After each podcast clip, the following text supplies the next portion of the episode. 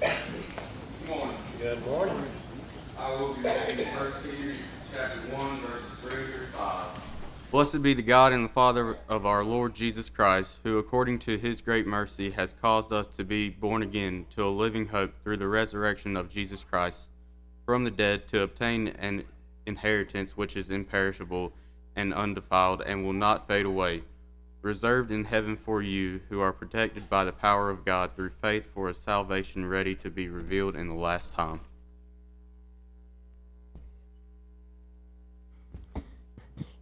Beloved, it's wonderful to see everyone today. I appreciate everything that's gone on to this point, the way you all have worshiped God, and even everything we've done up to this point is an act of worship, as we would call it, and appreciate it so very much. Appreciate those of you joining us online. We're certainly going to be grateful when we can see you all. We see some folk here today that we haven't seen in a good while, and we're grateful you're here with us as well. Brothers and sisters, we sang today, and I'm assuming everyone participated in the worship of song, but we sang today together, and what we did, you're going to see this, I think, we just sang my message. I appreciate Frankie and other song leaders that do take the time to look at my outline and try to sing songs that go along with what we're going to be talking about. And so y'all sang my message, which means we can quit early today. Not. No, we're going to preach anyway. But brethren, I want to talk. This is what I want to do, and the reason I asked for this particular scripture to be read from 1 Peter today is that oftentimes in the scripture, in fact, almost invariably, depending, regardless of which author was writing the particular book in the New Testament, whenever the church and God's people were going through a very tough time, they would always bring out a reminder. They would always say, yeah, but look at all the blessings. They acknowledge their struggles. They acknowledge. In fact, Peter goes on to say, in all these things that was just read to us, we greatly rejoice, even though for now, for a time, we have to encounter various trials. And some of those various trials, they were actually being put to death for serving their Lord. So when they would go through those trials and tribulations and hard times, they would give them reminders. Paul would do that. Peter would do that. James would do that. Several of the New Testament, John in the book of Revelation would do that and say, here's the bad thing that's happening. We're not sugarcoating that at all. But man, look at what you have in Christ.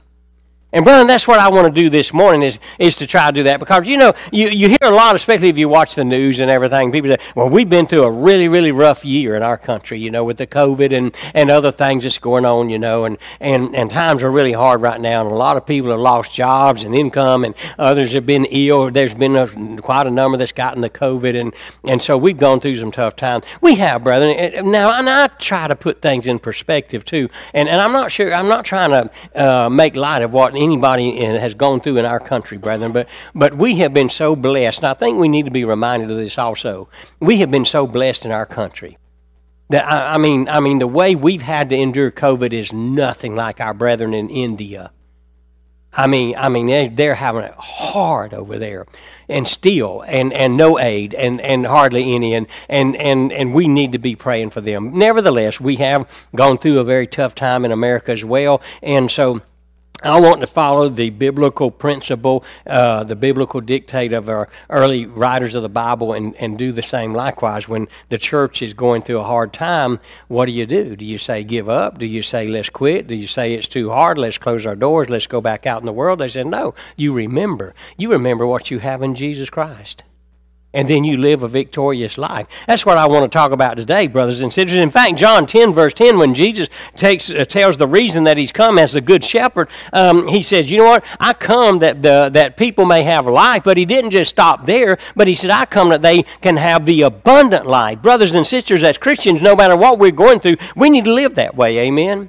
Because we're going to win in the end. The Bible makes that clear. Just read the book of Revelation. Somebody says, well, Brother Green, you know the Christian life is a great burden. After all, Jesus himself said, in the world you will have tribulation. So we have to endure this life and the burdens of this life, and there's no joy or reward here, but our reward will be in heaven someday. Brothers and sisters, that's only half true. Jesus did say there's going to be tribulation in this world. Those who desire to live godly, the Bible says, will suffer persecution. We're going to go through trial and tribulation. We understand understand that, or we should understand that. But when Jesus said, in the world you will have tribulation, he didn't end the sentence there. He said, but take courage because I have overcome the world. And if Jesus has overcome the world, then we through him will also overcome the world. We are going to be victorious. In fact, brothers and sisters, even in our defeat, we're in the process of claiming victory. Amen? The devil cannot stomp us down completely unless we give ourselves to him and leave Christ and go back out into his kingdom. So, somebody, but brethren, we need to live the abundant life. I think sometimes the world looks at some Christians and it's like they're saying to them, get saved and come be miserable with us. Leave the joyful lifestyle you think you're having and you come be miserable and mourn with us, brothers and sisters. And it shouldn't be that way at all. The Bible always held out that we Christians should be joyful. As Paul said in Philippians, rejoice in the Lord always. And again, I say rejoice. And he said that while he was in prison and his people he was writing to was in the midst of great persecution. So, brethren, what I want to do is to help us to understand that even in our darkest hour, so to speak, even when things seem the very worst, we must realize that we still have an abundant life through Christ and that the blessings that are ours in Christ, even during and sometimes especially during those darkest times of our life. The Bible says, Paul reminds the Corinthians that though he, Jesus, was rich, yet for our sake, he became poor so that we through his poverty may become rich. If you don't have two quarters to rub together, you are rich if you're in Jesus Christ. Amen? We're blessed, brethren, and we need to understand that. Again, I'm not sugarcoating anybody's problem. I'm simply doing what the Bible is doing. They acknowledge the problem, but said those problems are minuscule compared to what you have in Christ. The Apostle Paul in Romans 8 says that I consider that the troubles or the bad things of this life are not even worthy to be compared to what we have waiting for us. Brothers and sisters, what do we have in Jesus Christ? That was the introduction. Number one, and this is in the tune of 4 F's that we have in Christ. And this is certainly not an exhaustive list of the blessings that the Bible mentions from Genesis to Revelation. My goodness, we could do a whole series. I like the song, Count Your Many Blessings, Name Them One by One, but it's impossible to do, brothers and sisters. Do you understand that? We can't count our blessings and name them one by one. There are far too many. In fact, God has blessed us in ways we won't even see, I don't think, till we get to heaven. But what are some of the great blessings we have in Jesus Christ? Number one, we have a Father. I think that's where it begins. 1 John 3:1, see how great a love the Father has bestowed upon us that we should be called children of God, and such we are. Brothers and sisters, have you considered that? John is amazed. He said, don't you understand that concept? Do you understand that? Brothers and sisters, that the Bible says God sent His Son to die on that horrible cross while we were yet sinners, while we were enemies of His, and then he dies for us, and now he wants relationship with us. Can you comprehend that?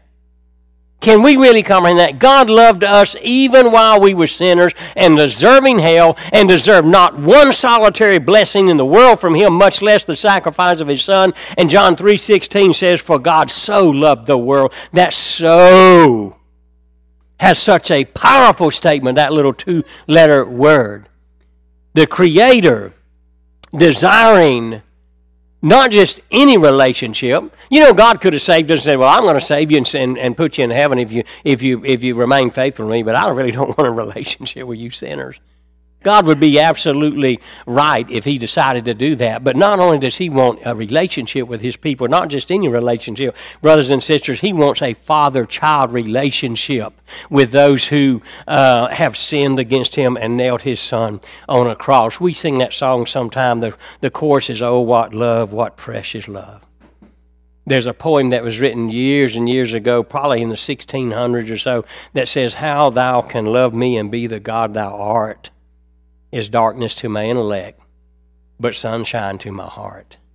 Beloved, if you are in Christ, you have a heavenly Father.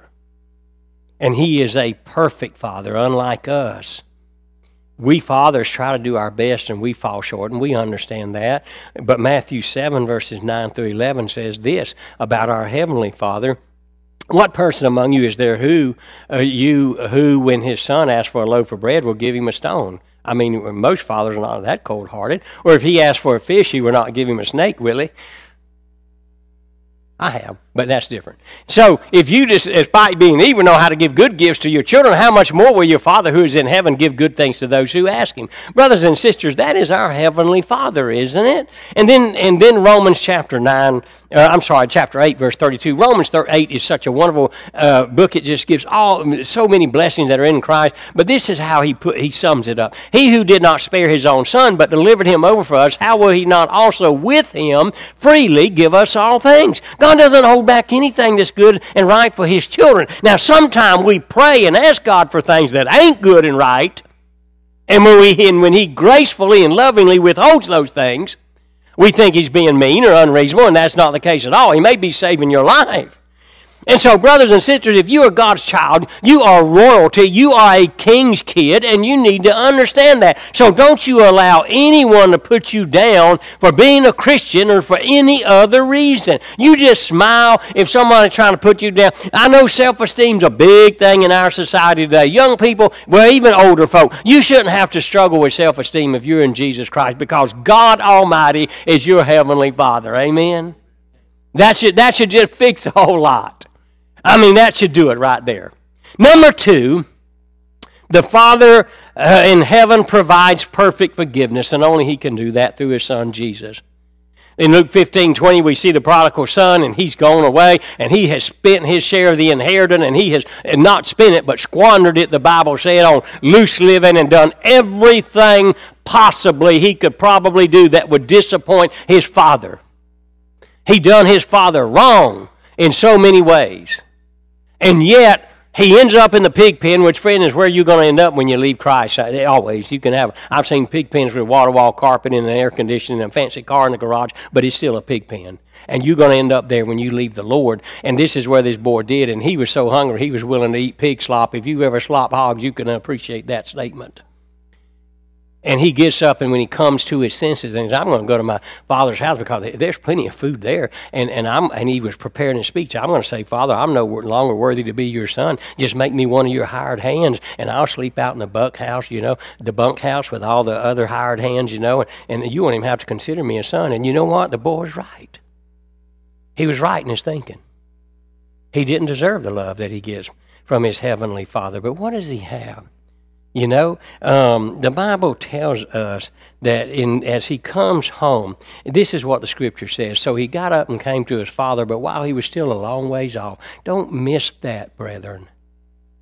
His father saw him and felt compassion for him and ran and embraced him and kissed him. I preached on that, and I titled it, When God Ran. In this day and age, it was extremely undignified for a man of that society to run. The only reason you were to run is if your life was in mortal danger. You didn't run. It was considered undignified. The father ran. And he didn't just run. He embraces that dirty, filthy, stinking boy. And he kisses him, and the Greek says it's repeatedly. Over and over. And the boy tries to give his speech. Father, I'm not worthy. It was like, shut up. Wouldn't even let him finish. Bring the calf. Let's rejoice. Beloved, that is forgiveness. Did that boy deserve that forgiveness? No. Do we? No. No. Why did the father see that boy a long ways off? He was looking for him. He would go out every night, as it were, every evening, and look down that long road home and see if that boy was coming. That was the father's action. That was his attitude. Do you notice his attitude was not, I told you so, boy. Get out of here. You deserve exactly what you got. You squandered my inheritance. You shamed me. You did everything you could possibly do to hurt me, and now you're going to come back begging for forgiveness? Ain't no way, boy. You hit the road, Jack, and don't you come back no more, no more, no more. He could have done that and been right to do it. He didn't give the boy what he deserved. Instead, he celebrated, brothers and sisters. He celebrated. Ephesians 1:7 says that why in him we have redemption through his blood, the forgiveness of our trespasses according to the riches of his grace. And the next verse said he lavished that grace on us, brothers and sisters. We don't deserve it, but he gives it to us. So we have forgiveness. 1 John 1, 7 through 9 puts it this way, okay? And it's such a great verse. But if we walk in the light as he himself is in the light, talking about God, we have fellowship with one another, and the blood of Jesus, his son, cleanses us from all sin. I don't have time to go into it today, but that means in the Greek, brothers and sisters, it's a continual thing. As long as we continue to repent, he continues to cleanse us, he continues to forgive us, and he goes on to say, lest anybody get the wrong idea, and these Gnostics in the church had, if we say that we have no sin, we're deceiving ourselves, and the truth is not in us. John is saying, when he says we and us, he's talking about himself as well as every Christian. If we confess our sins, he is faithful and righteous to forgive us our sins and to cleanse us from most of our unrighteousness. All, brethren, this is what God does. And he does it in such a marvelous way. So we have forgiveness, brothers and sisters. We have forgiveness in Jesus Christ. We ought to rejoice that we have a Father that's willing to forgive us and a Father that does indeed forgive us. We have forgiveness. And then, of course, if you have a father, number 3 this morning, we have family, right? We have family because when you're born into Christ, you're born into the family of God. If you have a father, you're going to be added to the Father's family. So when you're baptized into Christ for the forgiveness of your sins, John 3 says you're born into God's family. As we sang just a few minutes ago, and in God's families, you're going to find love and security and acceptance and belonging and so many other wonderful things where you'll be needed and wanted, a place where your standing or your educational level or lack of or your bank account or your beauty or your popularity or lack of, all those things does not matter. It's going to be that way. We were so blessed in Augusta, Georgia, when we started a church there in the early 80s from scratch, and we just went out in our community. And brothers and sisters, we were blessed to convert a couple of prostitutes. We were blessed to convert people who were addicted to different kinds of drugs and alcohol. Augusta is somewhat of a melting pot because of the military there. We were close to Fort Gordon, and we had people from all parts of the world, different races, and we were blessed to have a variety. A wonderful, marvelous variety of people from different parts of the world, different skin colors, different races and everything. And I had a guy one time, very adamant, very strict, very hard-nosed, you know, and he come up to me one day and he said, "You all bring in the wrong kind of people in this church." I said, I need you to explain that to me. And what do you mean wrong kind of people? He said, "You just let anybody come here." He says, "You have no standards. You have no standards of who can come to this church." Well, brethren, that just irritated me because it's as unbiblical as it can be. My goodness. So I said, no. You need to understand, brother, we have 2 very strict criteria that everybody has to meet before they can be a member of this church. Oh, he lit up. Oh, I hadn't heard of them. What are they? I said, number 1, you have to be a sinner, and number 2, you must need a Savior. And if you can meet those criteria, you're welcome here. Oh, he bowed up and left and never come back. Pruning. But somebody in God's family done me wrong, Brother Green. You talk about this nice, beautiful, sweet, loving family. I love that. Well, you know, it's so wonderful. I've seen Christians do that, brother, and that's not inaccurate. You know, and yet I don't feel that. You know, you talk about all them one another verses and how we're to love and encourage and uplift and bear one another's burdens and do all that, and I just don't feel that, Brother Green. And how come? There's a couple of reasons I have found over the years for that, brethren. 2 main reasons, okay? One is we are an imperfect, sinful family. Amen? We go and get on each other's nerves now and then.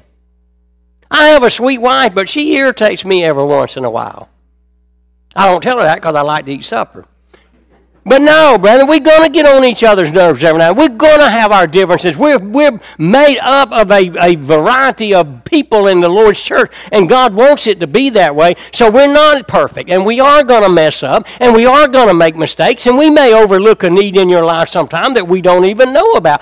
There's a lot of variables that's going to happen there, brothers and sisters. That's why we need to continue to grow together. But the second point and the second reason is that I have found just from hard experience that most people that come to me about a complaint like that are contributing nothing whatsoever to the family and to make it better. They come in, they sit, they leave. They don't have anybody over to their house. They don't come to any of the meetings hardly. They don't go to any of the fellowship things we have. They're not involved. And you've heard the old saying that's been around for eons, you know. You get out of something what you want.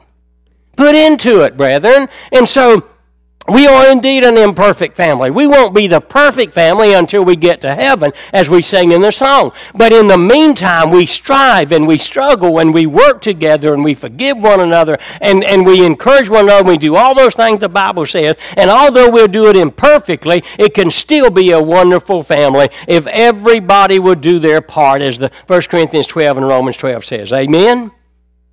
Thank you all for that week. Amen. Okay, brethren, those things are going to happen, okay? You see, but we stay in God's family, and we continue to grow, and we continue to strive, and we continue to try to make things do better. And so, but in the family, brothers and sisters, if we do it right, we're going to have fellowship. Now, again, some people don't because they refuse to, okay? Listen, God doesn't force anybody to do anything. We can't lasso and tie people up, you know. We had our last fellowship we had, which we hadn't had for a while because of the COVID. We some of the ladies got together and decided to honor us dads and invited the men of the congregation to a fish fry. And from what I understand, there were over 40, right? I didn't get an exact count, but over 40 men there. And, brethren, we had a blast. But if you look around at everybody that wasn't there, there's a whole lot of folk that could have been there. Now, I'm not judging anybody. I know there's some people that couldn't be there for various reasons, but there were some that could, but they just I won't say naturally, but their common practice is to not to go to those things like that. That's where we get intimate. That's where we get to know each other. That's where we sit down across the table and talk to one another and have that true fellowship that the Bible says. A lot of people, the fellowship they get in God's family is a few minutes before service and a few minutes afterwards when they decide they got to beat everybody else to the restaurant. That's not enough, brothers and sisters. That's why we need the life group ministries. We need fellowship with one another. And the Bible says in God's family we have it with one another and with God, 1 John 1, verses 5 through 7. Okay? We have that. This is the message, John says, that we have heard from him and announced to you, the we, meaning the apostles, that God is light and in him is no darkness at all. If we say we have fellowship with him and yet walk in the darkness, we lie and do not practice the truth. Now, that's one thing some folk need to get straight. But if we walk in the light as he himself is in the light, we have fellowship with one another. And the blood of Jesus, his son, cleanses us from all sin. Brothers and sisters, we don't do anything perfectly here on this earth. If we don't have, we are not going to have perfect fellowship, but we can have, as the song says, sweet, sweet fellowship with one another, with God and with one another. And so the closer our relationship is to the Heavenly Father, the better fellowship we're going to have with his children. Amen? So, brethren, let's just strive to get closer and closer to our Heavenly Father, and then we'll just more naturally get along with one another. Okay? It's good godly fellowship, brothers and sisters, the kind that you don't get out in the world. That's the kind we need, okay? So we have Father, forgiveness, fellowship, and then, of course, in Christ, in God, we have a future. We have a future not only in this sweet by and by, but in the nasty here and now. Brothers and sisters, God has a plan for us in this world, and we need to understand that. The Christian can look forward to the future with eager anticipation. Romans 8:28 says the reason we can do that is because we know that God causes all things to work together for our good. So whatever you're going through at this current moment, whatever you've gone through in the past, God has worked or is working all that stuff together for your good. We need to understand that. We have a future. In the 1800s, there was a very famous atheist by the name of Thomas Huxley. You can read a lot about him. He was an atheist. He was a college professor, and he went around constantly across our country, wherever he could meet, wherever he could get a large crowd, and he would give all these speeches and so-called evidence that there is no God, and basically if you believe in the myth called God, you were pretty ignorant kind of deal, you know. And would hold these huge seminars attempting to discredit our Lord, and he would go to these very large cities, and he left his motel one time, and he needed to catch a train, and he was running late, and he assumed that the doorman had given the carriage driver the instructions because that was the common practice in those days. The guy that would get in the carriage would usually just jump in the carriage. The driver of the carriage was supposed to have already been told where he was going to go and be prepared to do that. And so he, when he gets in the carriage, he simply says to the carriage driver, "Go fast or I shall be late."